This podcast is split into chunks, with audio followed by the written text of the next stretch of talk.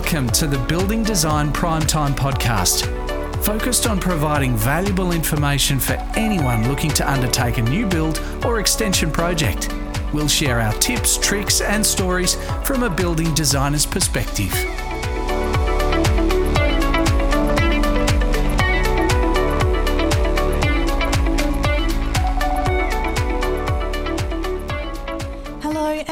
To the Building Design Primetime podcast. I'm your host Amelia, and once again we're joined by Frank Geskis. Hey, Amelia. Hey, how's it going? End of the week. End of the week. How do you reckon it's going? I'm tired.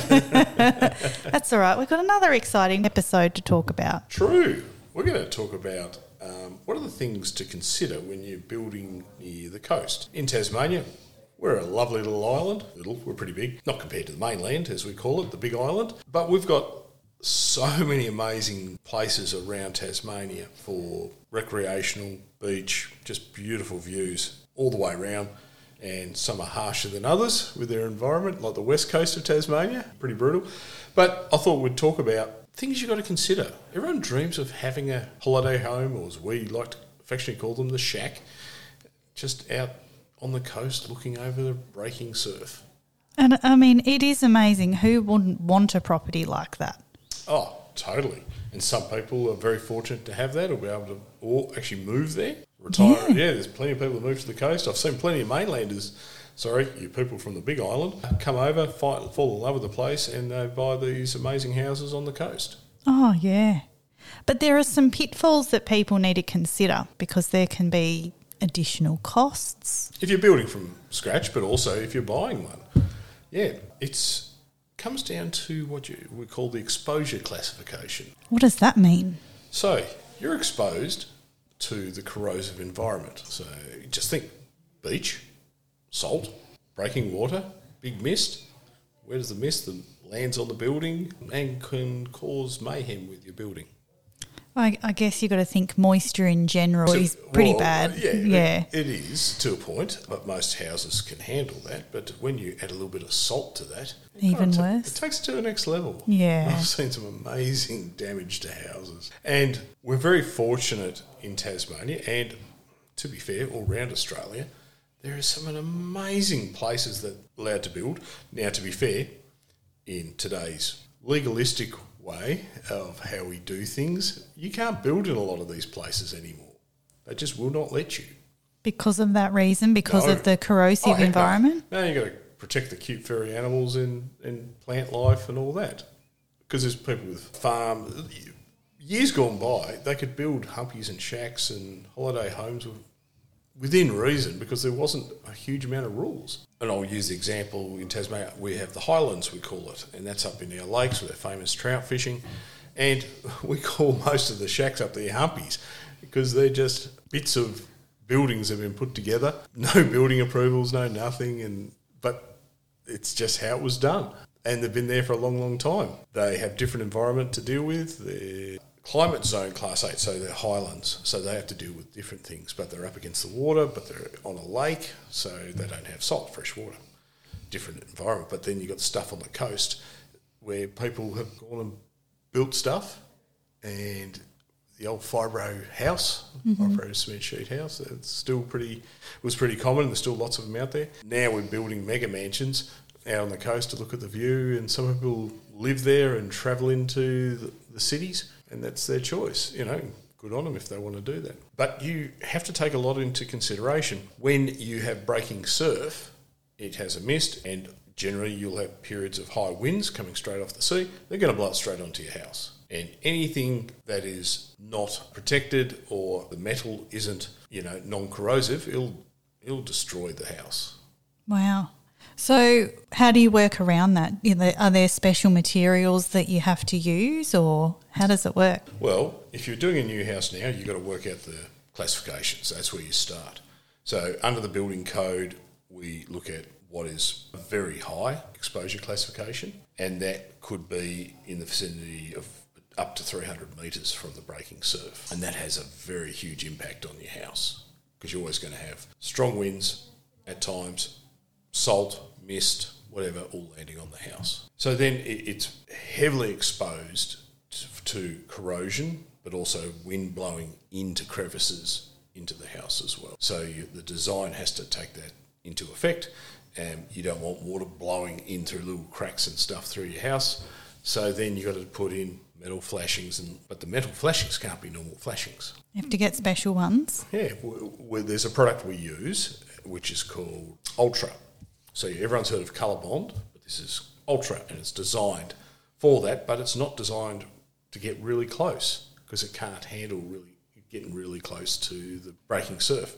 So then you look at other options: aluminium, stainless steel. So the cost goes up. Your fixtures, screws. You're going to have to consider putting stainless steel screws in. If you've got brickwork, there are brick ties that hold it to the frame. They have to be stainless. Or your fixings have to be stainless. Galvanise hmm, doesn't always work, depending on the level of galvanising. If you've got a nice deck out the side of the house and there's a steel frame, it's got to be coated. And funnily enough, hot dip galvanising sometimes doesn't cut the mustard, contrary to belief. You know, so I've seen galvanised steel not handle over a long time. So then we look at two pack epoxies that are designed for that exposure. We work with Dulux products uh, for those high exposure houses, and that includes not just the steel that's on the outside, like for a deck or on the house, but it's inside the house as well, because the salt gets inside the house. So that's amazing. Yeah, but it, it does. It gets in everywhere. So then all the steel that's inside that you build, you know, you may need that to hold the house together. So that's got to be coated correctly. And when I mean coated, not when it's put in place, when it's, it's put together, it's all bolted so it's well coated, well protected. And I've seen plenty of houses where it hasn't been. And, and then how do you fix it? It's really expensive and it's really hard. So, what sort of experience do you have when you come across these sort of houses? Have you seen some pretty damaged properties because of the corrosive environment? Yes. I'll, I'll use an example just up from Launceston, you go up the Tamar River and you go to a place called Low Head, and Greens Beach is over the water there too, but uh, as well. But Low Head is really exposed, and I've seen some houses up there got all this wind and rain and obviously sand mixed up there, and it's like parts of it was sandblasted, you know, damaged the exterior just cladding, eating it away, eating it away. Wow. Um, I've seen, you know, you've got beautiful door handles and stuff, got nice coatings on. They've all been eaten away. Down lights, another light fixture, powder coating, stripped away. It's absolutely brutal, the environment that these houses are in. It makes you wonder how those little fibro shacks have survived for so long. They were very simple. True, they were. And the nails weren't like the nails we do now. They were like the big spikes, you mm-hmm. know. But they are what they are because they're not built great, but also they're very, very basic. So there's not a lot to go wrong. True. It's not as if they've got any downlights in them. You know, no, that's you know, right. Had the old Bakelite stuff yeah. in there, which is fine. So now you see a lot of houses being built on the coast, and they're beautiful. And you go anywhere in Australia, and the maintenance on them is huge. But they've got to be designed. Even the concrete, you can't just use the same technique of concrete as you're living in the city where you're 50 kilometres away and you're pretty safe from that type of environment. The concrete has to be a higher grade strength, and the steel have to have more cover to the steel, so it's better protected. So there's all these types of things. Uh, the nails they use, well, you've got to think about that. The holding down bolts, you know, at the bottom of the plate, how they fix to the concrete. You're not going to use mild steel. You're going to use stainless, and that's the cost goes up. Wow. And even the window powder coating, you know, that's it's hard work for the windows. They cop it really bad. They would, yeah. And think of the rubbers around there too, you know, and and you pay more for that to make sure it lasts, but they won't guarantee it. You know, and, and we've had that with the roofs too, where we've specified ultra, and they go, well, it costs a fortune, but they still can't guarantee it past their normal warranty. So all those things have to be considered. Uh, sometimes the natural materials are better. Yeah, using timber, recoating it. Some of the cement sheets are quite good. You've got to, you know, work with your design architect and look at specific products. We've just done one recently. We've gone a CLT cross laminated timber, and we've put specific Colorbond sheeting over it and all stainless fixings, but it's going to be in a pretty harsh environment. Wow. Yeah, all these things have to be considered. You can't just think it's going to cost you the same as in the city as it does out near the coast. Does it also depend on where on a block you can put the house? Position it. The position, yeah. Oh, I, I, imagine yeah. that with the distance, like, is there a minimum distance or how does it work? Yeah, look, it's based on the products and the suppliers. A lot of them saying no closer than 300 metres. I Okay. won't guarantee it. That, you know, but that varies from every product, and you've got to you know look around, research it. Is that suitable or not? I want a certain look, and then also, no, I'm willing to sacrifice. I want that look. I'm going to put that cladding on. It will in 20, 30 years' time. It's no good. Then I accept that. As a designer, you're trying to get a look and, and meet the client's brief, and you've got to consider those things in, in helping them choose the right cladding for that and advise them of that. And it's got to be quite buildable as well. So for the builder to be able to put together, the builder has to be switched on on how to put this stuff together as well. You know, using the right fixtures. You can buy any screws you like from the hardware store, but you've got to be quite specific on these. There's no shortcuts. Yeah, so you, you're probably looking at a pretty experienced builder because it is a little bit specialised, isn't it? Very much so. But it's also not to be confused. We're fortunate Tasmania, we've got lots of big rivers that you know come from the sea and then come into fresh water. Launceston's on the Tamar, Hobart's on the Derwent, Devonport, Ulverstone, all, all these places got reasonable rivers on them that they can build on. And then Launceston, the Tamar, is like an estuary. So Yes. you don't have that because the water go, becomes salt, brackish, and then you've got fresh at the other end. You know, the two rivers come in and flush it out. So you don't have that salt. But it's interesting when you go to the other end, where George Town up, up the road, we're doing some work on an industrial site up there, and that's 700 metres away from the water. Yet that has suffered badly from corrosion. Really? Yeah, and you wouldn't think so. There's not a huge amount of breaking surf, but we were surprised. But th- so this is a really interesting shed because it was mainly clad in aluminium. Oh, really? Yeah, the main shed was, but then every, all the additions were out of mild steel, like Colorbond, and uh, they haven't fared too well. Really? Yeah, wow, it was that's really bizarre thing. Yeah, yeah. So the original designers who did, built this building knew what they were doing. Yeah, that's good. Makes a difference. Mm. The, the other thing too, say if you put a box gutter in there and you're relatively close to to potential moisture and corrosion, stainless steel gutters every day of the week Yeah. doesn't cause you a problem. You love your box gutters. No, I don't. I just thought I'd Thanks. bring that Throw up. that in. Yes, yes. Not a fan. Not a fan. They cause because I'm a practical guy. They cause more problems potentially down the track. Especially with maintenance and Oh, no one maintains them. Who wants to get up and root and clean the leaves out of a box gutter? true. True. I don't know. I'm not that keen. So the, these are things you've got to really consider. Your deck. You put natural timbers on your deck. On a harsh environment like that, the coatings are going to be struggling to deal with it. Mm-hmm. The people put up sheds for their boats, Colorbond sheds. Yes. And if they don't choose the right Colorbond, what's going to happen? It's going to rust. rust. And all the steel, the, the inside, rusts. Yeah. You've got rust stains on the concrete and all that. So there's plenty of examples of that around Tasmania, but uh, on the river being an estuary, you don't get that exposure. So Windermere, Rosevears, just up from Launceston, they don't have that kind of problem. Even on the Derwent in Hobart, it's, it's not too bad until you get closer, you know, to southern where it meets the, The Tasman- beach. Yeah, it mm-hmm. goes down further. Yeah. So it's understanding where you're going to have breaking surf, so water splashing up against the edge of the, the river as such. Yeah. So those things you've got to be really conscious of, plus the high winds. Yeah, that's a really good point and probably something that not everyone thinks about either. No, it gets windy, whether you like it or not. it comes rush across the water and belts it, absolutely mm-hmm. belts it. That exposure, there's nothing as cool as you know, wintry day in Tassie, and we get a few of those. Only a few. and you're on the and you're looking over the beach, tucked up nice and warm inside your house. The weather's a bit how you're going, and you've got this magnificent view. Mm-hmm. Even if it's raining and whatnot, or thunderstorms in the distance, it is awesome. It is pretty cool. Yes. So w- when the sea mist comes in, you can't see a thing. Yes.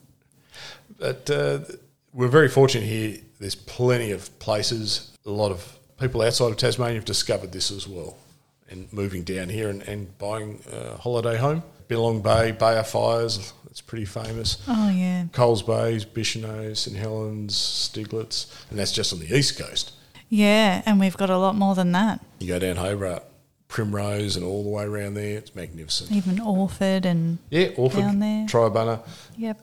Uh, then you go down on the other side, Kingston, Kingston Beach, Snug. You go all the way down there. Seven Mile Beach. Yep. Oh, magnificent. Yeah. So there's plenty of choice, isn't it? Heaps of choice. But high maintenance. Yeah. So, what what are some of the considerations that you know for anyone either looking to buy an established beach house or Yep. shack or retire down here or what, whatever the go might be, if it's new or established, what what do you look out for? Well, if it's established, it should show signs of wear and tear, like any house does. But what you're looking for is potential corrosion. Now, the problem is you can't see in behind the walls. You can't necessarily in the roof. You can't see it in certain places. Hopefully, it's been well maintained. Because if it's not been maintained, you'll be able to see it pretty clearly. But to be fair, if you're not in the game looking at this stuff, you wouldn't know. And this is where I believe good, reputable building assessors will be able to, you know, pre-purchase assessments will be able to go through this in detail and point out things. You know, under the floor, if it's timber floor, you know, how's that all looking? We've we've had Wayne on the show, we've spoken about that, but you find a reputable assessor who can do this, they're going to save you thousands, a lot of heartache. And I'd always do it via referral, multiple referrals for uh, an individual or a business. The reason I say that, don't ever listen to one person's opinion on this. It's an unregulated part of the industry, and I think it should be regulated and making sure they run insurance. And this is now if you're buying near new as well. Because the beauty of near new, you could ask permission from the owner says, I want to look at all the building drawings, plumbing drawings, and all that, and look at all the inspections. And then you get someone in who's experienced, could be designer, architect, building surveyor, and says, Have they done this correctly to protect for corrosion and high winds? There's a case that was on ABC where it was down at Primrose Sands. Someone built a house and something went wrong. There's a whole conflicting information, but the, the bottom line is the owner ended up taking from the over from the builder and went to his own thing, and everyone's blaming everyone. But the bottom line is this thing had a lot of steel in it. It was shown on the photos that was saw on the news. There was not one lick of paint on it. Didn't even have a primer on it. It was pure steel, and it was definitely within 300 metres of breaking surface. So that's a big no-no. Of course, you've got to coat your steel, you've got to protect it. It's like aluminium, you've still got to protect it. You've got to maintain it. Even with stainless, you've got to wash it off. Look at guys at boats, they're always washing their boats when they come out of the water. So you've got to look at the same as your house. So there are people there still not in the know. If they don't do it properly, owner builders, sorry, no offence, I've been it myself, they don't necessarily know. And when the budget gets out of control, they take corners. I'm, but I'm generalising here, but I have seen corners cut on owner builder homes. And when it comes to when you're close to the coast, you do not want that, you know, because you, you can't see if things have been painted properly, coated properly, protected properly, stainless fixings, all that type of stuff.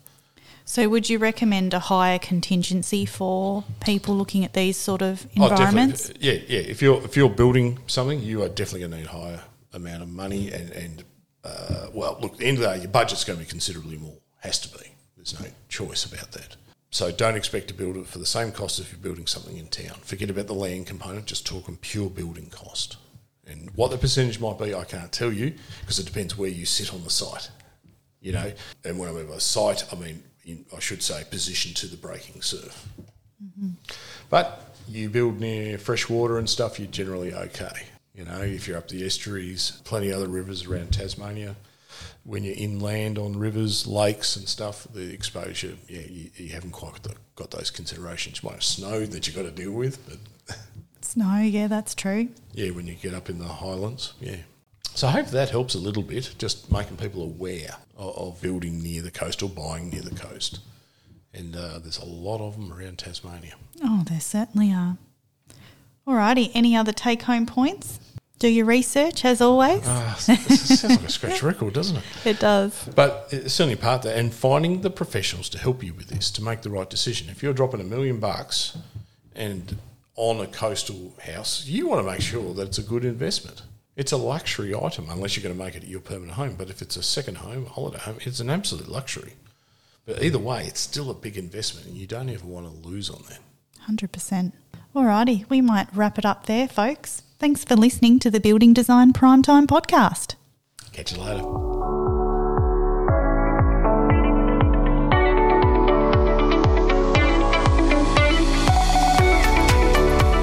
You're listening to the Building Design Prime Time podcast.